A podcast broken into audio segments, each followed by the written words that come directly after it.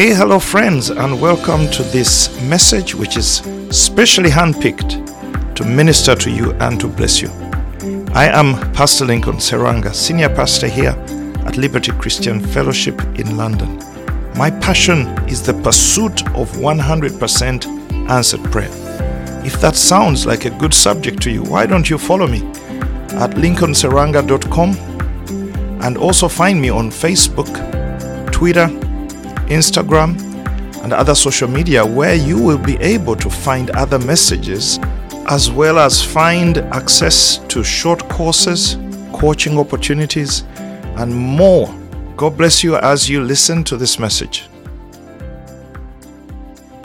Thank you so much, courtesy, for hearing from God for us. Amen. Good afternoon. I am so grateful. I don't know about you, but um, on Friday, I left Friday service buzzing. And uh, I've had this buzz from the beginning of the year because we are focusing on Jesus. There's just something about taking our attention from everything else and all the clever things that we could say and just focusing on Jesus. And he is so vast. He is so vast that we will take eternity to unpack him. We really will. It's going to take us the whole of our lifetime to unpack who he is, what he represents, what his mission is, what he came to say, what he came to make us, what he made available to us. It is going to take something like our lifetime. But I thank God that we have this opportunity to just gaze on Him. Amen. And there's so many aspects of Him that we could dwell on this morning. But I, I, felt that the Lord wanted me to focus on the one aspect that John the Baptist focused on at the beginning. So, Matthew chapter 3 and verse 11 is where I'm going to focus on.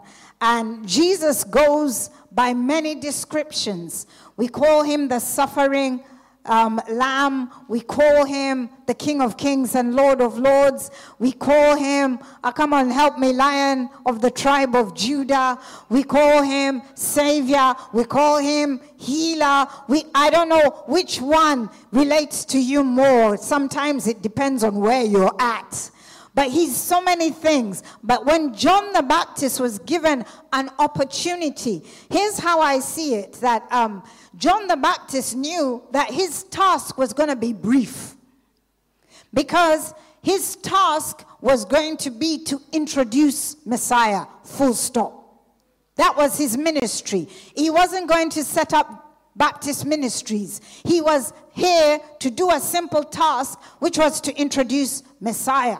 So when you have a task like that, you need to, I'm sure you rehearse. You know, recently I discovered that there is such a ministry. Um, Afro American churches are very interesting, but there is a ministry that they call the introducer. So I went to preach somewhere, and um, this lady was called up front, and she came to the front. She took the mic, and then she said to us, um, "Now my introducer is coming." And I'm like, "Introducer? What's that?" So someone came forward and she took the mic off the lady who was going to preach. And then she was like, Oh, this is so and so. She's a mighty woman of God. She has done X, Y, and Z. So there's actually a thing as an introducer. But anyway, that's an aside. The real introducer. yeah, so I think I need to fix up an introducer for myself. I'll pay you handsomely. John the Baptist, his task, he was the real introducer. Now, when you're going to introduce somebody and and this is what you're called to do, I'm sure you rehearse in your head what you're supposed to. And he had the whole time in the wilderness because the Bible says from when he became like kind of an adult, the whole of the time he was in the wilderness getting ready to say this. And so when he comes on the stage, this is something that he has rehearsed and distilled down. And he's like, I could say a million things about him, but this is how I'm going to introduce him. He says, I indeed baptize you with water unto repentance, but he who is coming after me is mightier than I, whose sandals I am not worthy to carry. And this is how he introduces you. He will baptize you with the Holy Spirit and with fire. So the introduction of Jesus is that he is saying, essentially, John is saying, I, I'll just get you ready. I will just clean you. But this one here, he is the bringer of fire. And so today, I want to speak about Jesus, the baptizer in fire. I want us to focus on that aspect of him um, this fire aspect is not just something that John the Baptist said of Jesus. When Jesus himself was defining himself, because he, um, if you've paid attention, we've spoken a bit about some of the things that Jesus defines himself as. But I want us to look at Luke 12 and 49, where he defines himself as fire. Hmm? As the one who comes to kindle fire. Luke 12, 49. I'll read it 49 rather than 39. So skip to 10 verses forward. Mm-hmm. I have come to send fire. The version I like says, I have come to kindle fire on the earth, and how I wish it were already kindled. Can I read it to you in my favorite version? Uh, the Passion, it says, I have come to set the earth on fire. And how I long for every heart to be ablaze with fiery passion for God. I'll do that again. I have come to set the uh, earth on fire, and how I long that every heart will be ablaze with fiery passion for God. Somebody say, Jesus came to bring fire. Now turn to your neighbor and say, Jesus came to set you on fire.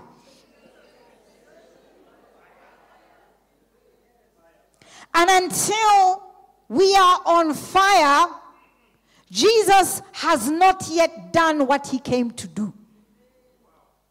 Until our hearts are ablaze with fiery passion for God, we have not yet begun.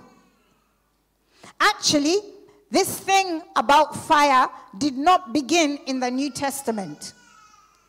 If you read Psalm 104 and verse 4, and for those of you Bible scholars, uh, will be aware that this psalm, this psalm is repeated. That line is repeated in Hebrews and in Hebrews, it's talking about angels. And here it's just talking generally about the servants of God. And it says, The winds are your messengers, and flames of fire are your servants. Um, I'll read it. Another version says, All his messengers are like flames of fire. Our God is a consuming fire. And all his messengers are like fire. Jesus came to produce fire brands. Jesus came to produce a group of people on fire. Now, I thank God that I'm saying this today when you're all very cold and looking like the temperature is not up to your level. But Jesus came to produce fire. Somebody say after me, brand Jesus is fire. Okay, with a little bit of fire in your belly. Brand Jesus is. Hmm. Now, I don't know what you think when you think about the word fire, but I think of a few descriptions. Top of my list is passion. Fire is passion. Fire is emotion. I, I don't know whether you, ha- you can be on fire and be unemotional. I just can't see that working. Fire is radical. And I want to give you a few quotes on passion and emotion because Jesus came to make us a bunch of on fire, passionate, emotional, radical people. That is the church of Christ. We're in a funny time where when you're passionate, you look weird. Even in church, when you get passionate, people look at you like, Are you okay? But uh, that's what Jesus came to do. So if I've got some passionate people in here, Jesus came to set the church on fire. When he sees us in our diplomatic cold thing, he's like, I don't actually recognize this thing because I did not come to produce a block of ice. I came to produce fire.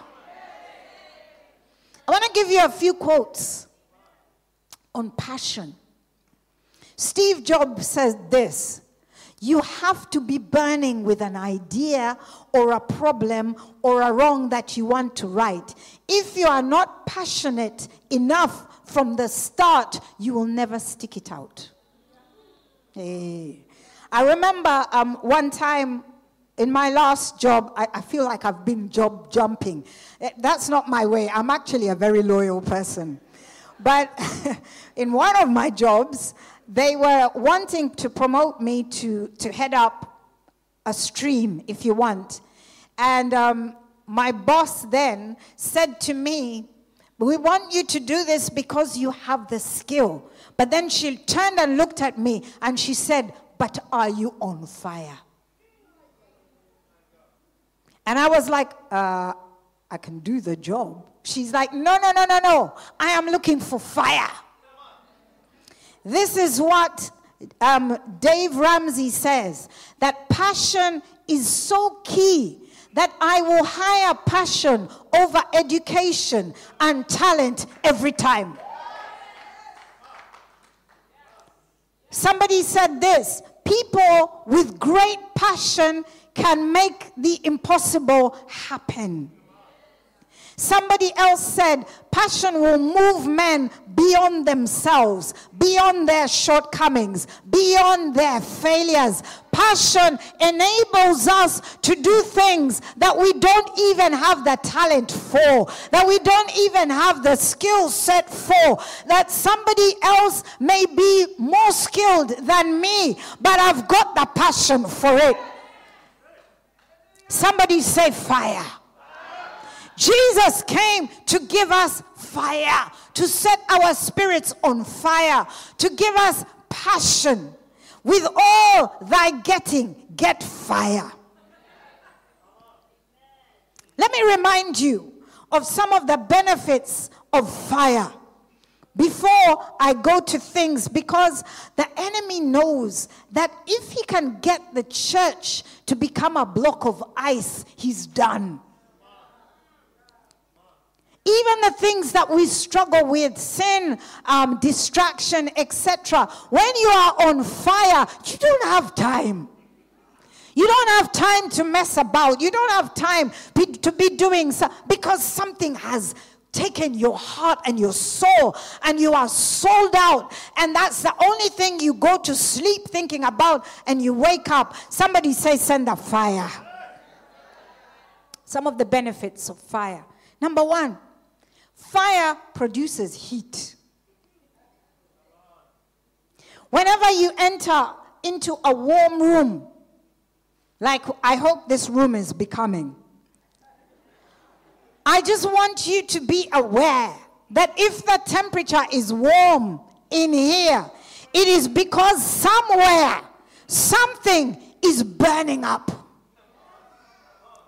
Somewhere there is a blue blaze. Somewhere in the back of the room, you don't even have to see it. Our boiler in here is behind that blue door. You don't have to see it. But when you come into here, you, you, there's an atmosphere shift because somebody in the back, in the blue room, is burning. If there is warmth in the church, it is because somebody is burning in the prayer place. Somebody is on fire. Somebody is setting the temperature. Now turn to your neighbor and ask them, What are you doing to contribute to the climate in here?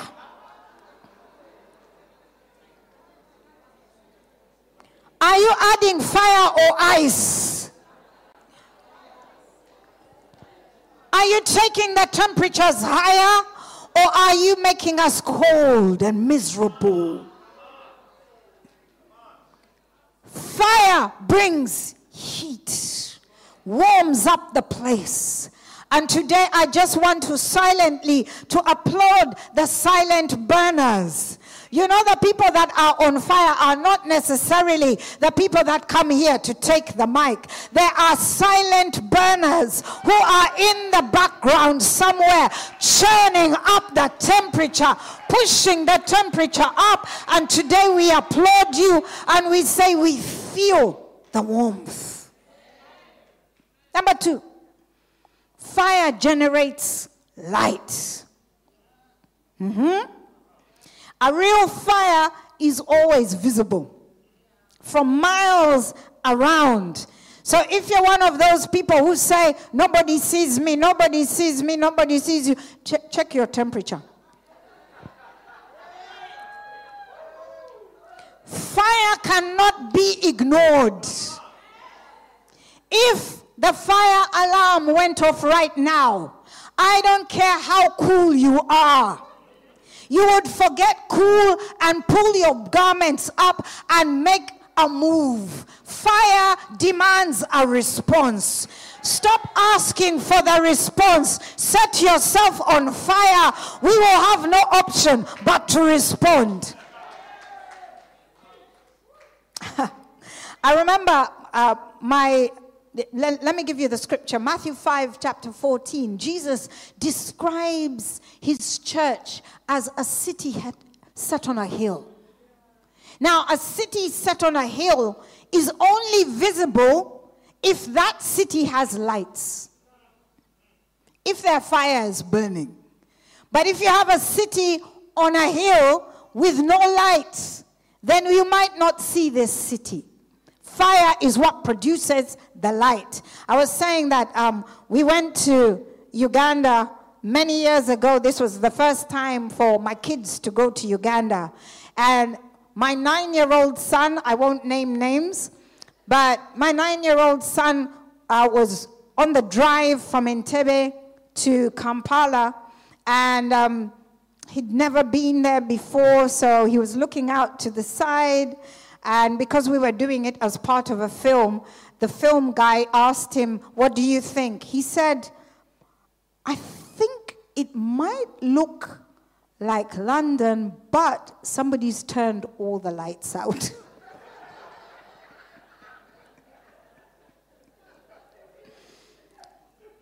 With your fire off, we can't see you. It doesn't matter how great you are or how awesome we can't see you. And God deliver us from a church that cannot be seen because the people in the church have lost the fire. May God, you know how it is. Um, I don't know, some of us, the lights are off and we can't see you. Ask your neighbor for me, have you gone into stealth mode?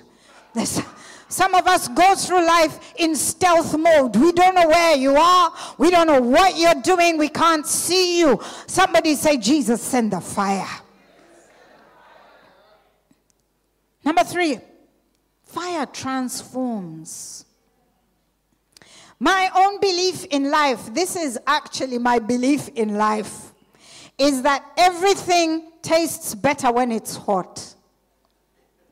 I am so, when I'm talking about food right now, I am so committed to hot things that I would rather just have a cup of tea than have cold food.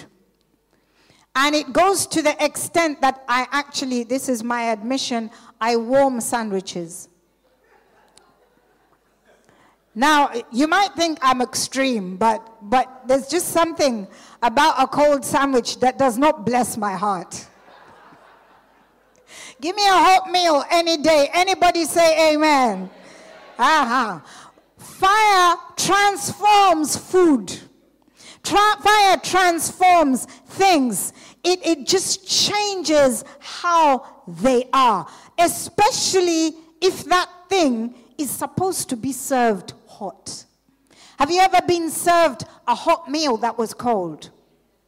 Now, um, I believe that for us Christians, we are meant to be served hot. Look at your packaging. The packaging on you as a believer says best served hot. Amen. Last thing I want to say about fire, because before I talk about losing fire in the last five minutes, is fire gets rid of rubbish.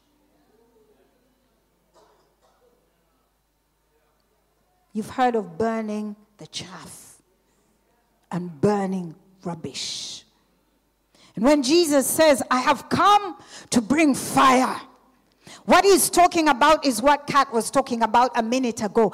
It is the fire of the Holy Spirit that consumes the rubbish inside of us. We're not supposed to deal with the rubbish ourselves. We are supposed to go to the author of the fire and take that fire and be consumed by it. Allow it to burn on the inside of us and get rid of, of all the rubbish.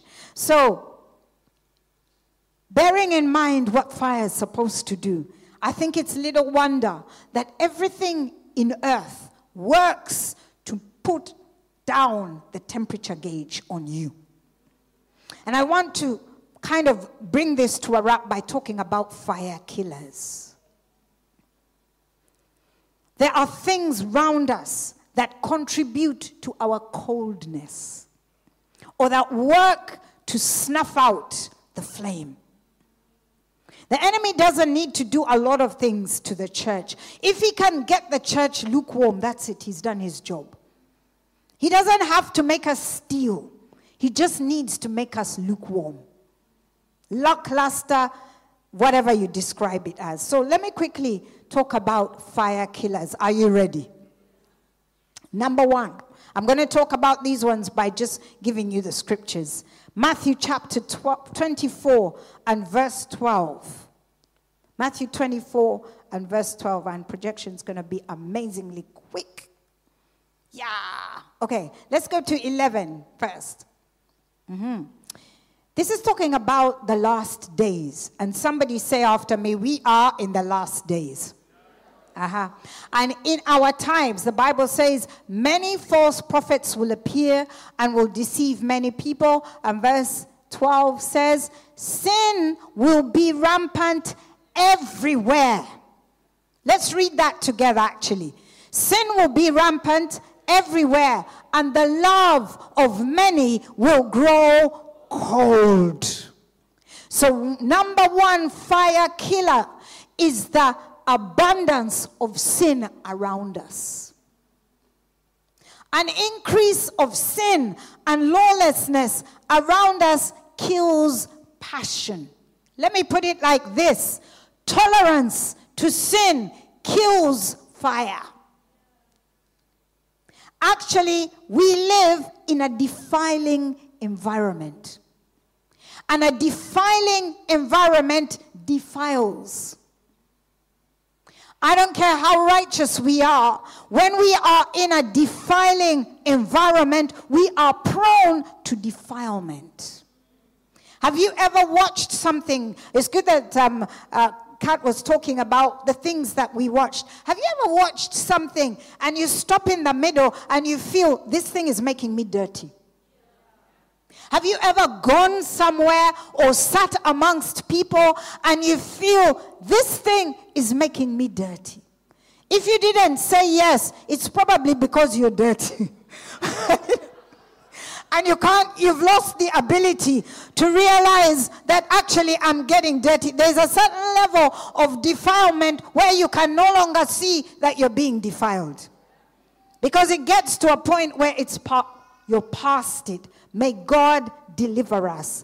But uh, what I'm trying to say is one of the things that will quench your passion is simply living in the United Kingdom in 2020. Where you are, where you're placed, is enough to take the temperature down without you doing anything. I hope you're hearing me. I hope you're hearing me. Isaiah came to the Lord. Isaiah was a prophet. Isaiah was used of God. Isaiah had been in the presence of God, but he was living amongst the people who had unclean lips. And it wasn't until God brought him right into the presence of God and, and brought him into the glory that he realized my goodness, my sitting around with these people has made me look like them. I am a man of unclean lips. How did he become unclean? Simply by sitting around. I'm trying to say to you that there is everything around you is working to make your love cold. Let me move quickly. The second thing that will kill your fire is routine. Revelation chapter 2. This is um, verse 2 to 5. Famous scripture where um, God comes, Revelation 2 2 to 5. He says, I know all the things you do. I have seen your hard work and your patient endurance. He's talking to a busy person. He's talking to actually the, somebody who's actually busy in church. And he says, I know that you don't tolerate evil people. This is a good person. carry on. You have examined the claims of those who say are apostles are not. You have discovered they are liars. Carry on. You have patiently suffered for me without quitting. This is a person who is even serving the Lord without quitting. But I have one complaint against me. You don't love me or each other as you did at first. Or if you read the old Bible, it says, You have lost your first love. One of the things that kills our love and our passion for God is routine. Whether it is routine of your life or whether it is your routine in ministry. It is very possible to serve the Lord in the choir, to serve the Lord as an usher, to serve, and yet passion has departed. It is very possible to even be the pastor of the church, and your passion for God has departed. Routine has the habit of killing. Do you remember the story of Mary and Martha? Anybody remember that Mary and Martha story? Where, where God is telling Martha that you need to do what Mary is doing. Because what Mary was doing was she refused to focus on anything else except Jesus. She knew that there were people that needed to eat and there were pots and pans, but she refused to do all of that. And she said, For this moment right now, I'm going to focus my love on Him. I'm going to be concentrated. I'm not going to divert to the right or to the left. I'm focusing on Him. And Jesus said, This is what I'm looking for. Mary, I did not order the sandwiches. I don't want you running, runner up and down, doing routine things. I want you passionate. The third thing that kills your passion and your fire is comfort. Somebody say comfort. And maybe this is the sin of the new of the uh, Western world. Revelation 3, verse 15 to 18. I'm telling you, anybody, when you're in a serious crisis, fire is just a natural product of the, of the crisis. When you're having to seek God because you've been given a life sentence, fire will come. Hey, I've been there. But there's something about comfort that kills the fire. Let us not push God to have to put us in circumstances where we are uncomfortable so that we may rekindle the fire. He says, I know all the things that you do, that you are neither hot nor cold. I wish that you would be one or the other. Next verse. But since you are lukewarm, neither hot nor cold, I will spit you out of my mouth. Next verse.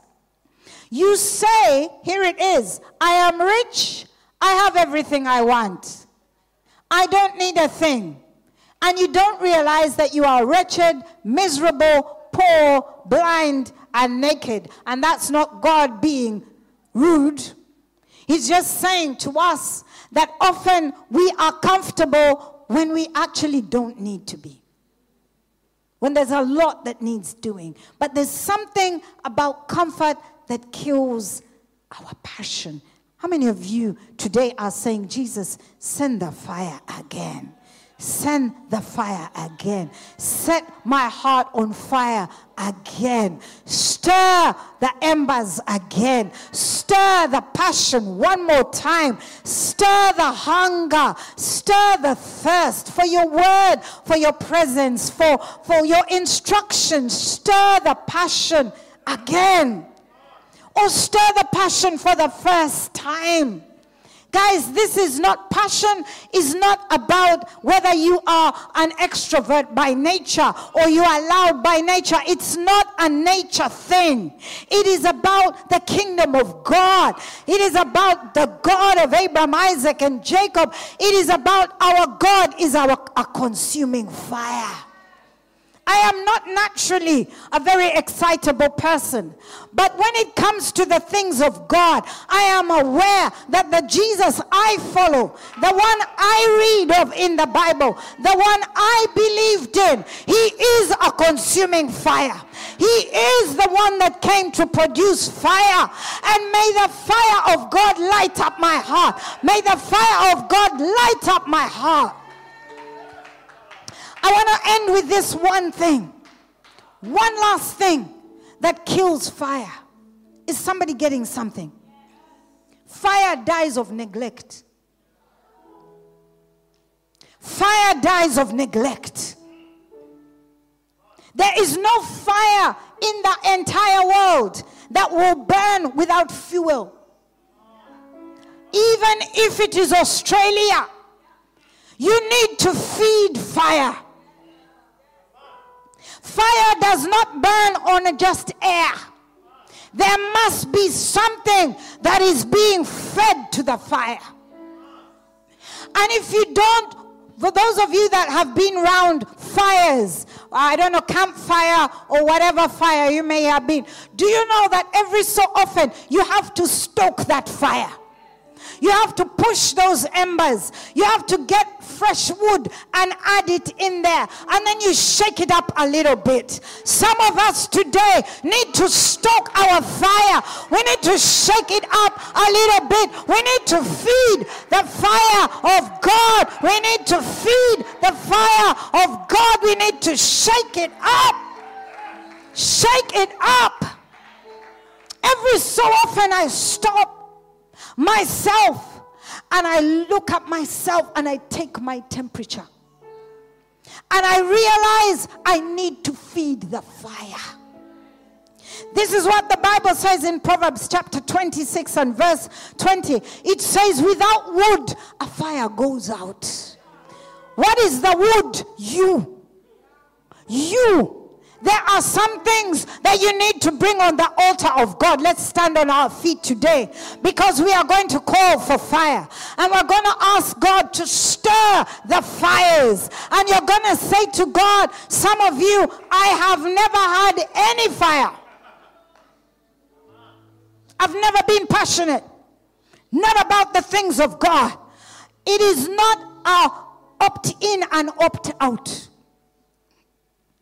If I were you, I'd be praying already. Fire needs stoking. Every once in a while, you need to come back to the baptizer or with fire and say to him, Lord, baptize me one more time. Send the fire one more time. Baptize me one more time. Fill my belly with fire one more time. Set a fire down in my soul.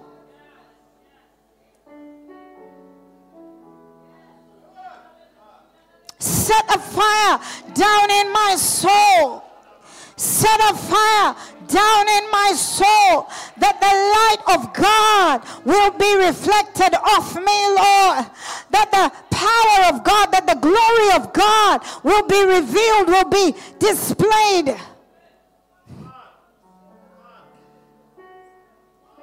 Take a minute right now and begin to stoke those embers. Begin to call for the fire of God. Begin to stoke those embers. Those of you who know I've been far, Lord, and my passion has been far removed from you, just call to the Lord who is the baptizer in fire.